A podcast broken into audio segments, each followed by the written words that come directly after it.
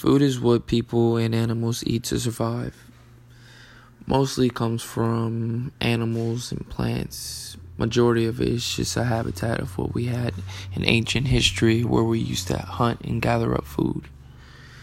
It is eaten by living things to provide energy and nutrients. Food contains nutrients that people and animals need to be healthy. The consumption of the food is enjoyable to humans because the need of hunger. It contains protein, fats, carbohydrates, vitamins, and minerals. Liquids used for energy and nutrients are often called drinks. If someone cannot afford food, they go hungry.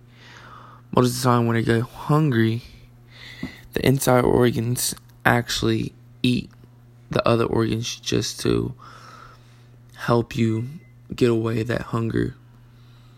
So, food for humans is mostly made through farming and gardening.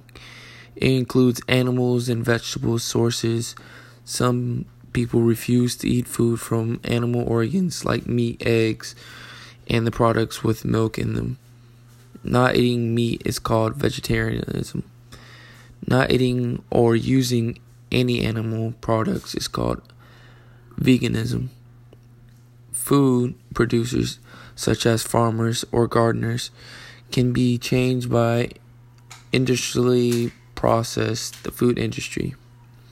Processed food usually contains several nutrients ingredients in food additives, such as preservatives and flavor enhancers.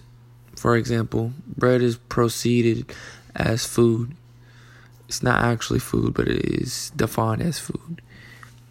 At home, food is prepared in the kitchen by the cook, mom, brother, or sister.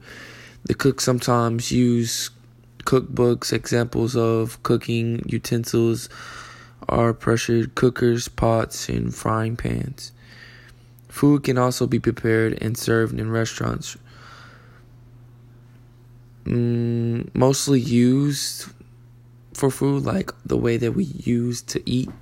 It's usually used by utensils, use many plates, knives, forks, chopsticks, spoons, bowls, and etc. Many people do not grow their food on their own. They have to buy food that was grown by someone else. People buy most of their food in shopping markets. But some people still grow most of their own food just of the health of it. People may buy food and take it home to cook it. They may buy food that is ready to eat from the streets, like restaurants or pre warm meals or like frozen pizza. Most of the time, food can also be a fruit, vegetable, because it all contains the same as vitamins, minerals, protein, fats, and carbohydrates. But um, that's mostly explaining how humans use food to actually nutrients their body and keep their surviving habitat as they did in the historical age.